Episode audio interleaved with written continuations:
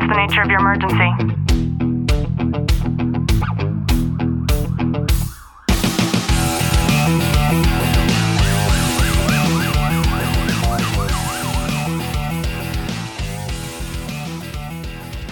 Welcome back to the Tactical Living Podcast. I'm your host, Ashley Walton, joined by Detective Walton. Clint, how are you? I'm good. So, what's the number one way that you know you're getting older? Joints. Not. I, I should rephrase. My joints hurt every day when I wake up. yeah, definitely not the other kind of joints. No. the reason that I I asked you that was because for me, one way that I know I'm getting older is somebody will text me or message me and they'll give me an acronym that I have to Google. Oh. like, what the heck does that even mean? And then I'm like, shit, like people use that. And some of them just don't even make sense because it's an acronym for words that don't even align with the letters that it's an acronym for. and today we're going to talk about an acronym that might make you feel a little bit old because I'm going to ask, do you DWYSYWD? Do you know what that means? have no clue. Do you do what you say you will do? And I think this is an important topic for us to all talk about because whether you work as a first responder or whether you are a stay-at-home mom or whatever whatever your job criteria might be, I think that when we understand the importance of this acronym in particular, it will not make us feel old, it will make us feel empowered. So just sit back, relax, and enjoy today's content. Now, we all know that person who we can't count on. And the reason we can't count on them is because they do not do what they say they will do. I know I could see it in your eyes, Clint. Somebody is coming to mind right now, and I know who you're talking about without talking about him.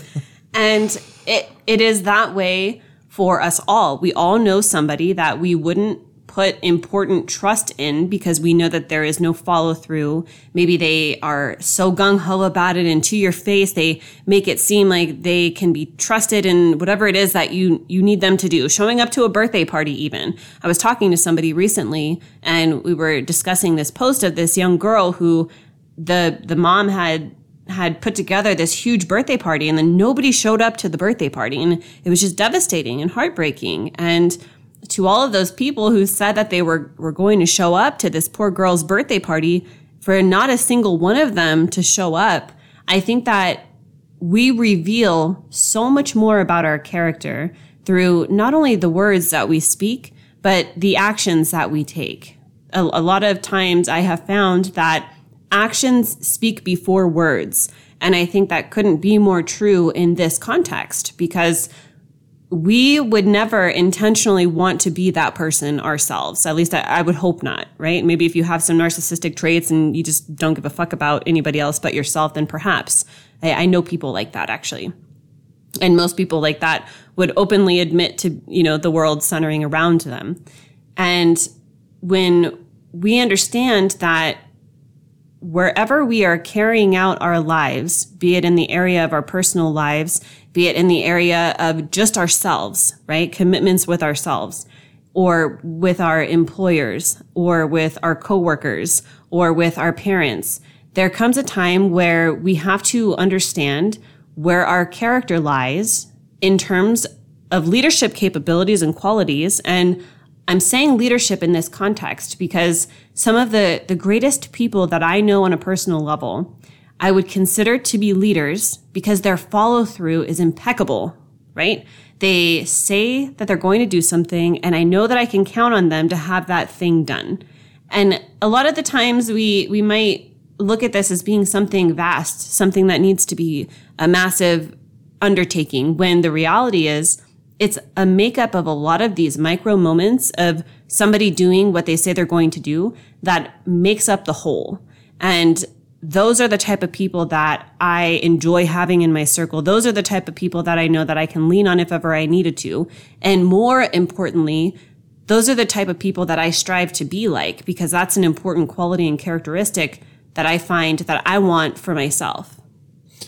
And I I like to self-reflect when thinking or speaking on on these type of situations and and do I follow through on what I'm asked to do or what I'm supposed to do 100% of the time no but it's something I do try to always do that. And it's not that I don't want to follow through, it's I forget to follow through. So I think it's important to recognize what you want out of this kind of mindset is always following through of when something is asked for you, if you commit to something, it's following through your commitments.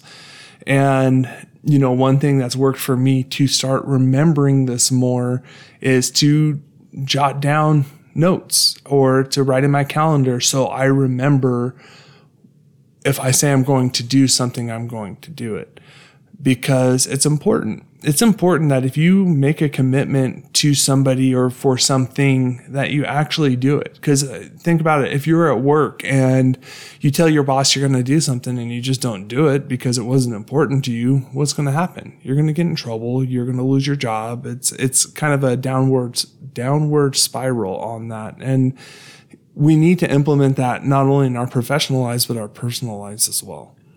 One aspect of this that i think has set me apart dramatically over the last five years or so is understanding the importance of saying no.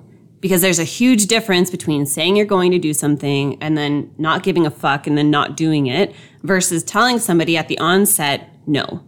And I used to think that I couldn't tell people no, that people were going to think differently of me or perhaps not include me in the thing next time, right? That was a big fear. We all have that fear of missing out. So maybe if I say no to going to this birthday party, then I'm not going to get invited again. And nobody wants to feel left out in that way. So we feel obligated many times to fulfill that commitment, even when for for many times it could be the last thing that we want to do or the last thing that we can afford to do be it financially or time wise and what i learned was number one say no when when i have any kind of doubt in my mind. If somebody says ashley i need you to or can you do can you whatever if there's a request of me and i'm having some kind of some kind of opposition to it i will say no or i will say let me get back to you tomorrow and the reason for that is number one, I want to get clarity around my my curiosity as to why I'm having that kind of doubt for the thing.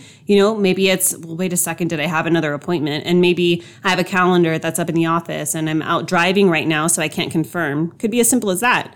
Or it could be that I'm I can't remember something in the moment and maybe I, I need some time to be able to remember it. But the most important thing is that I have learned that I don't need to justify my no. I don't need to say no and then try to make some excuse and try to put some sugar coating on it so I make them not feel so bad.